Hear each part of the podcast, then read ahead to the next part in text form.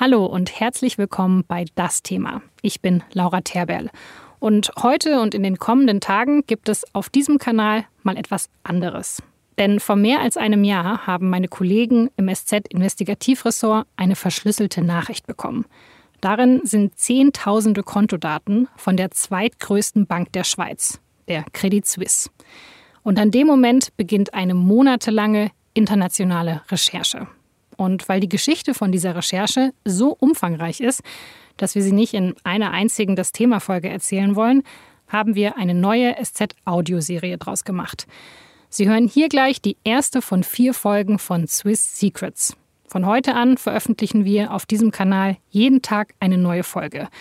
Immer einen Tag voraus sind Sie, wenn Sie den Podcast Swiss Secrets direkt in der Podcast-App Ihrer Wahl suchen. Und jetzt viel Spaß mit Folge 1.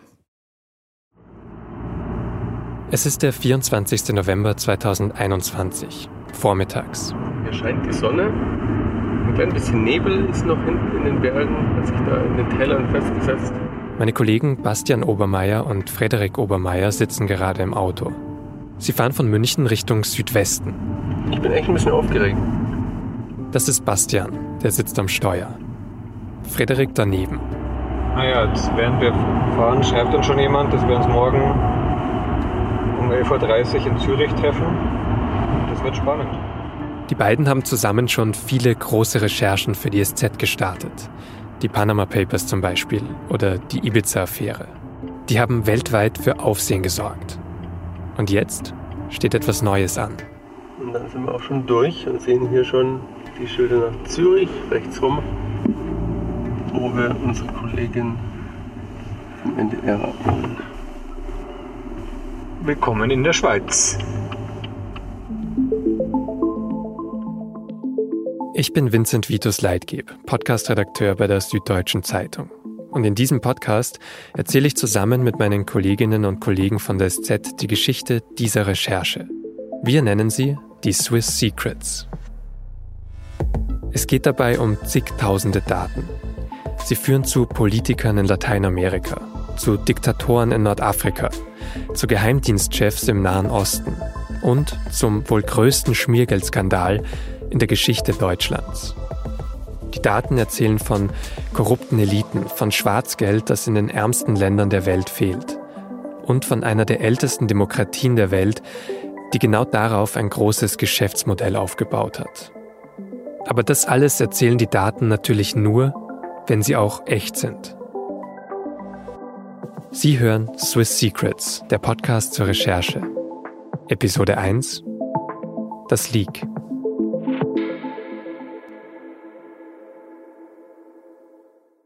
Aber von Anfang an.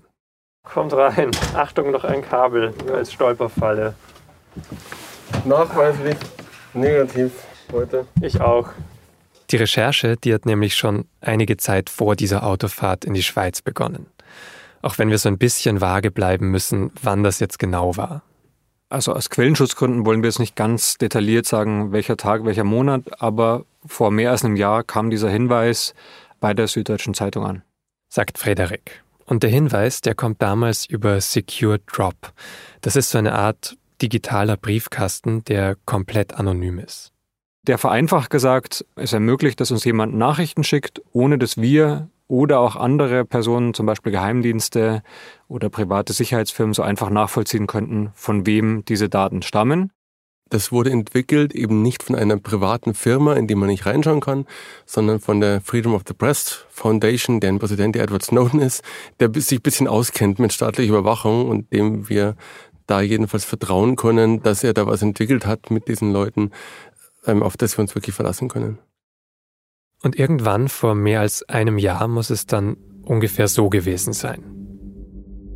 Eine anonyme Quelle, also eine Person, mehrere Personen, viele, das wissen wir nicht, öffnet bei sich am Rechner den Tor-Browser.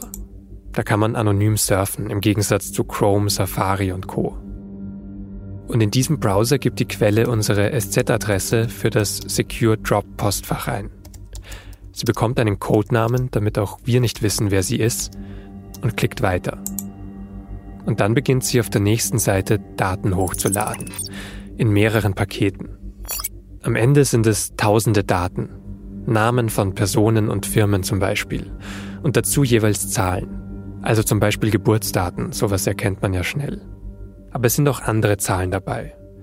Solche, die für Geldsummen stehen, für Kontonummern, für Tage, an denen Konten eröffnet und geschlossen wurden. Die Daten reichen mehrere Jahrzehnte zurück. Und die kam mit einer Art Begleitschreiben, wo die Quelle erklärt, warum sie uns diese Daten zugespielt hat und warum sie glaubt. Was dabei übrigens ganz wichtig ist, diese Infos zu teilen, das hat uns die Quelle explizit erlaubt. Das würden wir sonst nicht machen. Ich kann mal das vorlesen. Belief that Swiss banking secrecy laws are immoral. The pretext of protecting financial privacy is merely a fig leaf covering the shameful role of Swiss banks da steht, kurz gefasst, die Quelle glaubt, das Schweizer Bankgeheimnis sei unmoralisch. Die Daten würden zeigen, dass es Steuerhinterziehung ermöglicht. Korruption. Corruption and starves developing countries of much needed tax revenue. These countries are the ones that therefore suffer most from Switzerland's reverse Robin Hood stunt. Gerade aus Entwicklungsländern würde Steuergeld abfließen, das dort dringend benötigt werde. Was das im Detail heißt, darauf kommen wir noch später in dem Podcast. Der Quelle ist in ihrem Text nämlich erst nochmal was anderes wichtig. Die Banken, das sind für sie nämlich einfach nur gute Kapitalisten. Die würden einfach nur ihre Gewinne maximieren. Simply put, Swiss legislators are responsible for enabling financial crimes and by virtue of their direct democracy, the Swiss people have the power to do something about it. Verantwortlich seien also die Schweizer Gesetzgeber und das Schweizer Volk, das in der direkten Demokratie direkt etwas dagegen unternehmen könnte.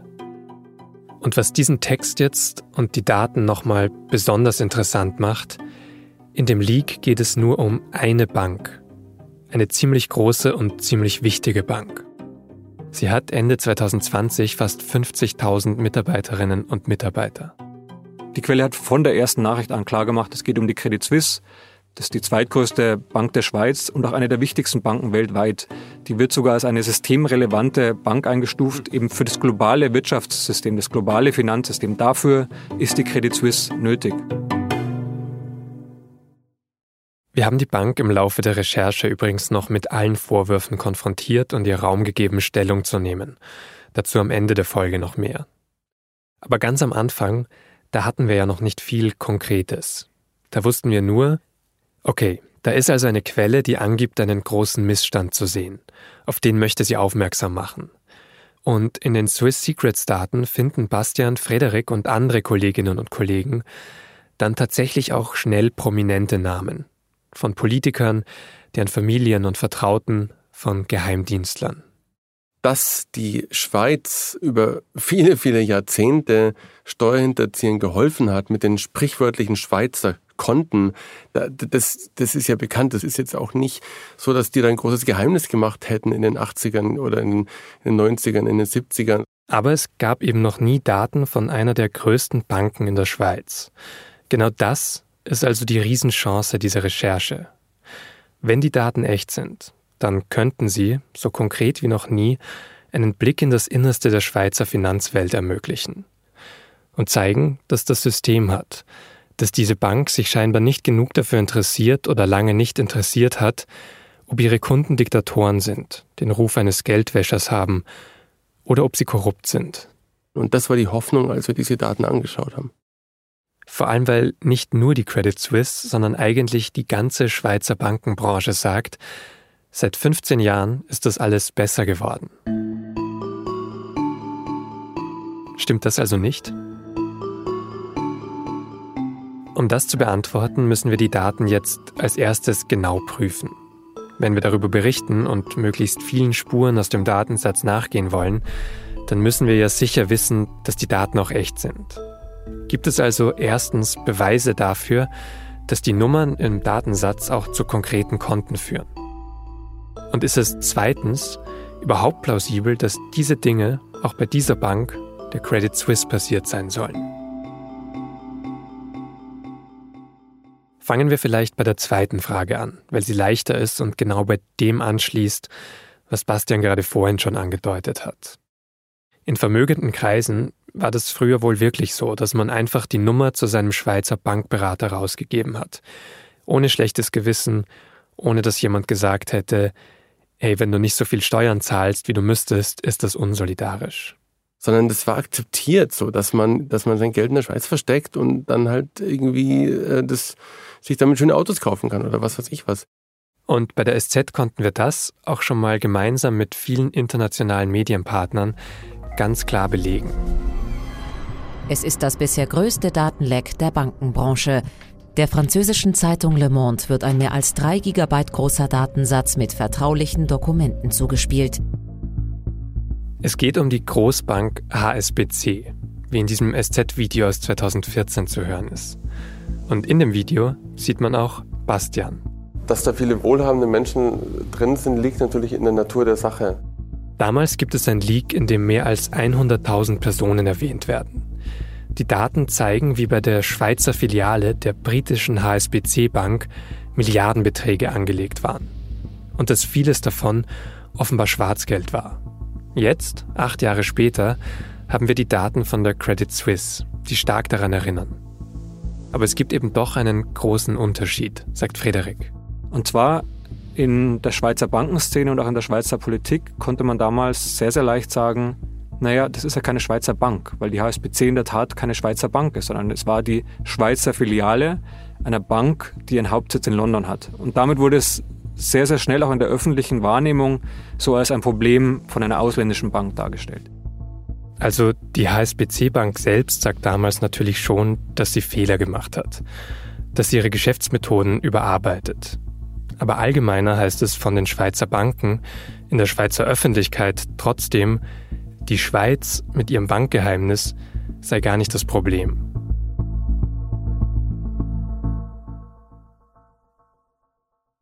Könnten wir das jetzt mit Daten von der Credit Suisse also widerlegen? Oder mit Blick auf die Swiss Secrets gefragt, ist es also plausibel, dass die Credit Suisse mit Schwarzgeld Geschäfte gemacht oder das zumindest nicht verhindert hat? Als eine Urschweizer Bank. Frederik hat sich dazu erstmal in die Geschichte der Credit Suisse eingearbeitet. Die wurde im 19. Jahrhundert als Schweizerische Kreditanstalt gegründet, hatte so ein bisschen das Ziel, die Industrialisierung in der Schweiz voranzutreiben und auch zu finanzieren, zum Beispiel den Eisenbahnbau. Ähm, die Credit Suisse wächst dann auch sehr schnell. In der Nazizeit verstecken erst viele Jüdinnen und Juden aus Deutschland ihr Geld vor den Nazis dort. Ungefähr zur gleichen Zeit bringen auch viele Nazis selbst ihr Geld dahin. Und nach dem Zweiten Weltkrieg erlebt die Bank dann einen richtigen Boom. Die Credit Suisse hat eine Auslandsfiliale nach der anderen aufgemacht. Sie werben auch ganz offensiv damit, dass sie überall auf der Welt Kunden bedienen können, dass sie für jeden, für jedes Land auch Spezialisten entweder dann in der Region sitzen haben oder in Zürich oder in Genf. Und die bedienen auch einen globalen Markt. Sie wirbt dabei auch ganz klar mit dem Schweizer Bankgeheimnis, mit der Confidentiality der Geschäfte. Und genau an dem Punkt, wenn man die Geschichte so weit recherchiert hat, findet man dann auch die Skandale, die anderen Geschichten. Ich glaube, so der größte Knall war für die Credit Suisse 2014. Good morning, everybody. The Permanent Subcommittee on Investigations will come to order. Und dieser Knall, der geht von den USA aus, vom US-Senat. Dort geht es am 26. Februar 2014 um Steuervermeidung. The American public is angry about offshore tax abuse, efforts by well-off Americans to evade their US tax obligations.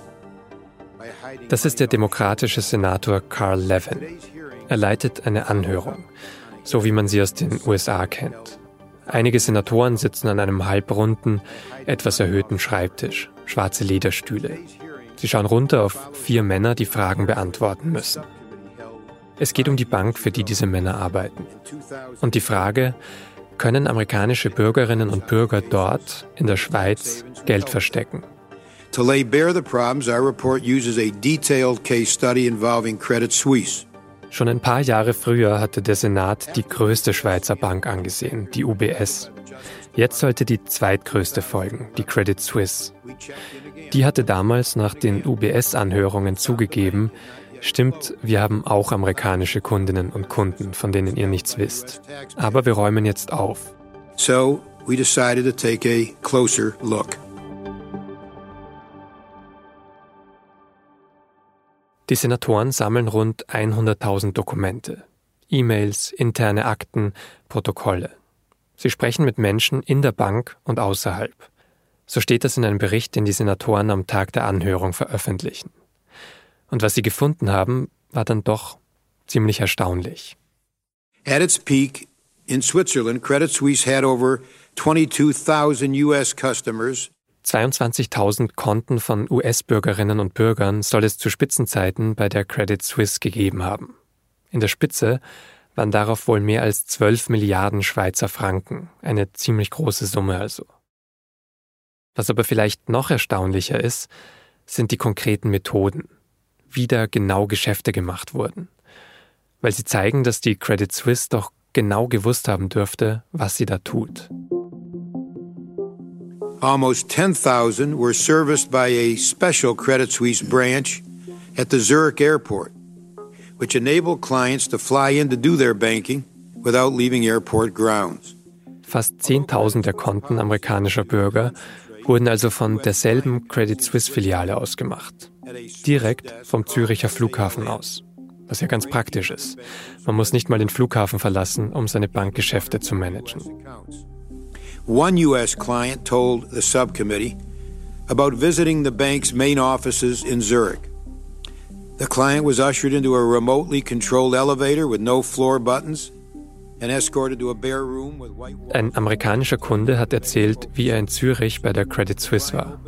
In einem ferngesteuerten Aufzug ohne Knöpfe. In einem unscheinbaren Raum habe er verschiedene Finanzprodukte angeboten bekommen. Und am Ende wurden dann sogar Spuren vernichtet. And the client always signed a form ordering that the Credit Suisse account statements be immediately shredded. Die Schweizer Bankmitarbeiter reisen aber auch selbst in die USA, manchmal offenbar einfach mit einem Touristenvisum. Dort sprechen sie dann mit Kundinnen und suchen nach neuen Klienten und Klientinnen. Ein Banker soll sogar zur Hochzeit eines Kindes eines Klienten geflogen sein und dort nebenbei Geschäfte geklärt haben. Und dann gibt es auch noch diesen Fall. We learned of one Swiss banker who met with a U.S. client over breakfast at a U.S. luxury hotel and slipped the client bank account statements in between the pages of a Sports Illustrated magazine. Frühstück im Luxushotel also und Kontoauszüge versteckt in einer Sportzeitschrift. The bottom line is that Credit Suisse was in it as deep as UBS.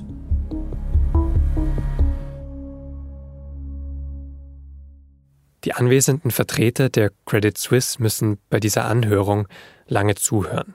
Dann dürfen sie selbst Statements abgeben und müssen viele Fragen beantworten, über mehrere Stunden. Sie betonen, dass sie die Probleme lösen wollen.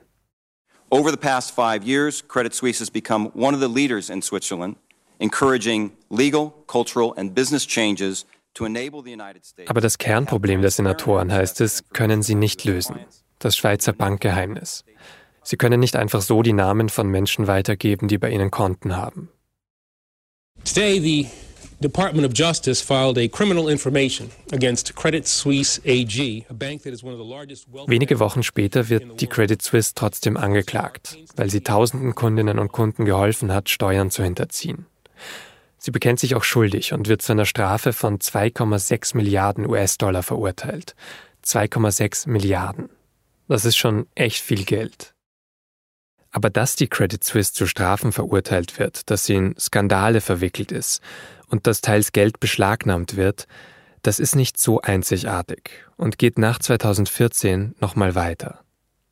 Mal taucht der Name der Bank in einem Skandal um einen malaysischen Staatsfonds auf, mal bei Korruptionsfällen in südamerikanischen Ölkonzernen. 2016 einigt sich die Credit Suisse in einem Steuerstreit mit Italien auf eine Zahlung von rund 100 Millionen Euro. Die Liste ist wirklich lang und ich verlinke einen Artikel dazu mit mehr Details in den Show Notes.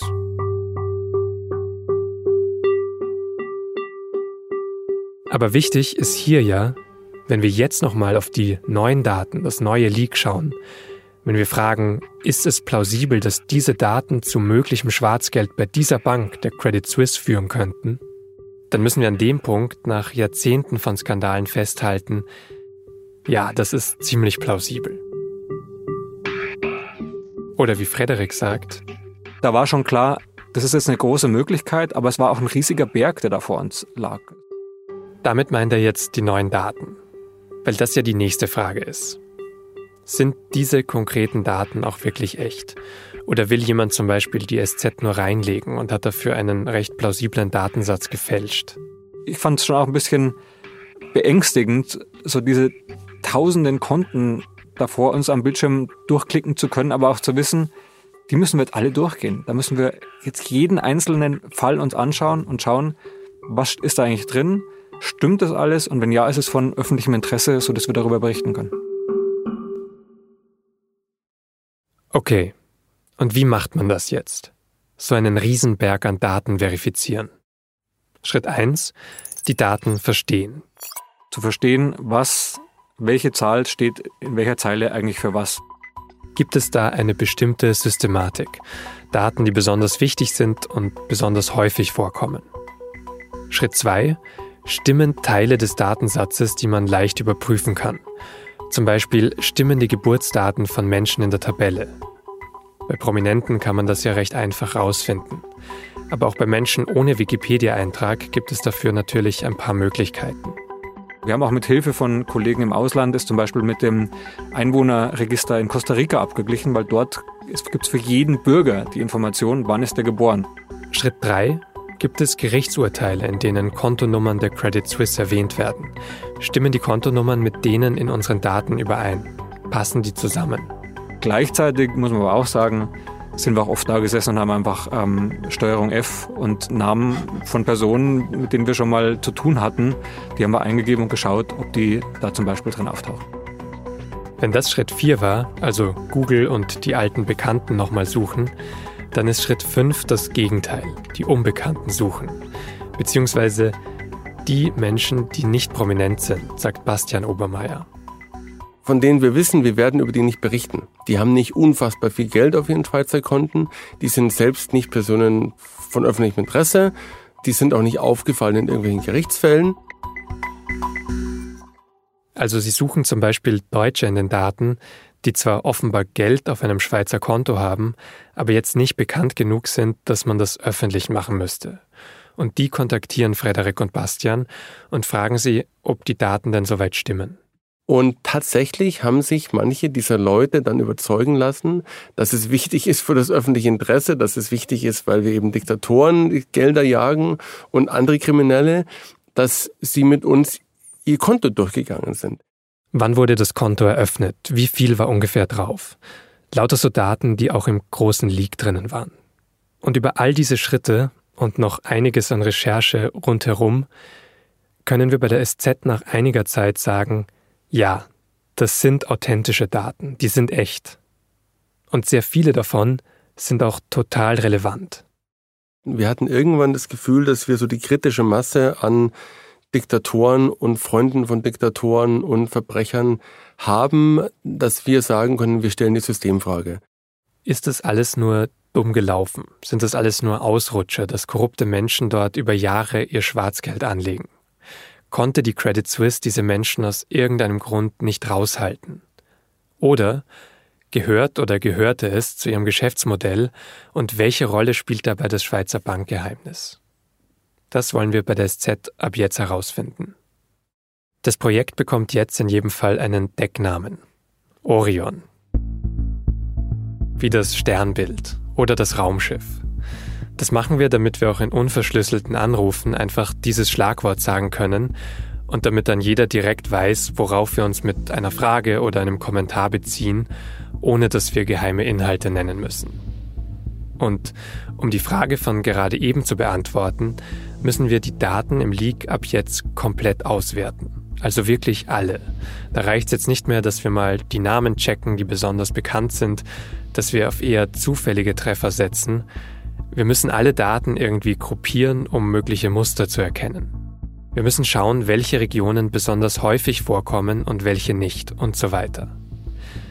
Also hat sich das Investigativteam hingesetzt und gesagt, da sind ein paar Deutsche drinnen, aber der Großteil sind einfach Leute aus vielen anderen Ländern. Es sind mehr als 150, um genau zu sein.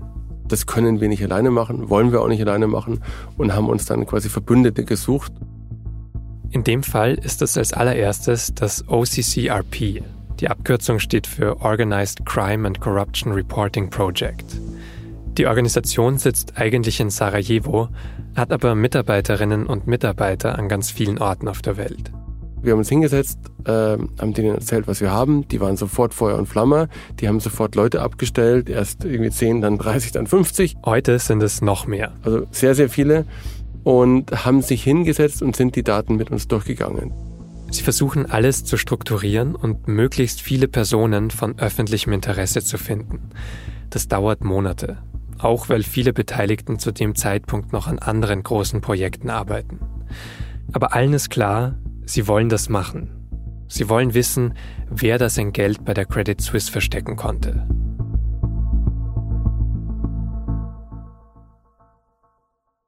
Die Recherche ist also voll im Gang und läuft nach ganz klaren Regeln ab, durchstrukturiert. Manchmal spielt der Zufall aber doch noch eine Rolle. Wir gehen aber auch immer wieder abends und nachts in die Daten, scrollen nur rum und schauen uns irgendwelche Namen an, die wir finden und googeln die dann. Einfach, ähm, weil uns die Arbeit, die wir tagsüber machen, dann manchmal nicht loslässt. Einmal arbeitet sich Bastian gerade durch einen Abschnitt der Daten, der zu dem Zeitpunkt mit dem Namen Nigeria überschrieben ist. Und da findet er, seltsamerweise, den Namen Eduard Seidel. Ich ähm, bin da so durchgescrollt und dachte mir, Seidel klingt jetzt irgendwie nicht so richtig nigerianisch und klingt eigentlich eher deutsch. Und was ihm dabei noch auffällt, dieser Herr Seidel aus Nigeria hat ziemlich viel Geld auf dem Konto. Mehr als 54 Millionen Schweizer Franken. Und habe den Namen gegoogelt und äh, bin dann sehr schnell drauf gestoßen, ah, Eduard Seidel war für Siemens in Nigeria. Siemens, das ist jetzt echt wichtig, weil spätestens da klar wird, was da in den Daten stecken könnte, könnte mit dem wohl größten Korruptionsskandal Deutschlands zu tun haben, mit der Siemens-Affäre. Bei der sind jährlich Millionen an Schmiergeldern in die ganze Welt geflossen, auch nach Nigeria. Und zwar genau zu der Zeit, als dieses Konto dieses Siemens-Mitarbeiters bei einer Schweizer Bank existiert hat. Jedenfalls war dann die Situation, dass wir gesagt haben, okay, den schauen wir uns genauer an. Und darum geht es in der nächsten Folge. Es gab eine Kasse beim Siemens-Standort in der Hoffmannstraße. Dort konnte man bis zu einer Million D-Mark damals pro Tag abholen.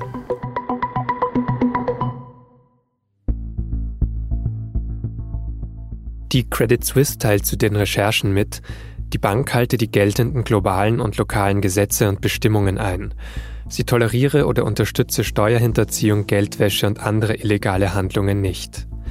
Eine detaillierte Widerlegung der Anschuldigungen sei nicht möglich, weil die Bank eine strikte Vertraulichkeits- und Sorgfaltspflicht gegenüber ihren Kunden habe. Die Credit Suisse habe die Anschuldigungen aber angemessen erfasst und überprüft.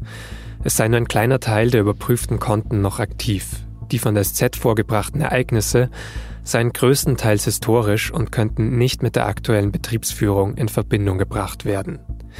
Das ganze Statement finden Sie auf sz.de.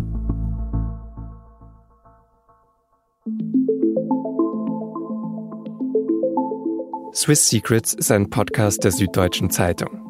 Falls Sie alle Recherchen nochmal in Ruhe nachlesen wollen, dann können Sie das am besten unter dem folgenden Link machen. sz.de-swiss secrets. Für die meisten Inhalte brauchen Sie ein Digital-Abo der SZ.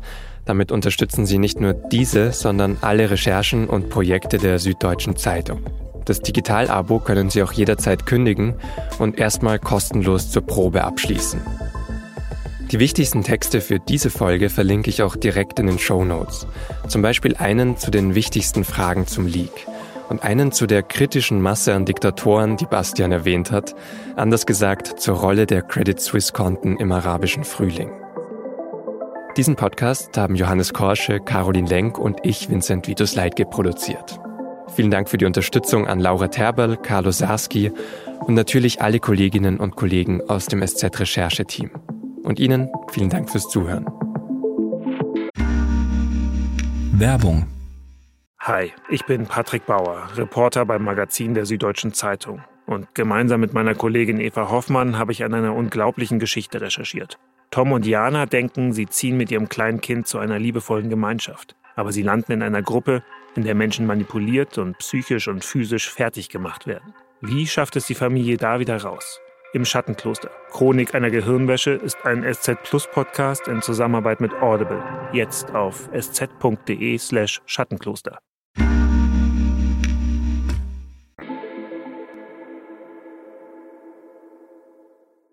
Das war die erste Folge von Swiss Secrets, der Podcast zur Recherche. Und wenn Sie jetzt wissen wollen, wie es weitergeht, die zweite Folge, die finden Sie schon jetzt direkt unter sz.de-podcast. Sie heißt Der heimliche König von Nigeria. Und hier in diesem Kanal erscheint die Folge morgen am Montag um 17 Uhr.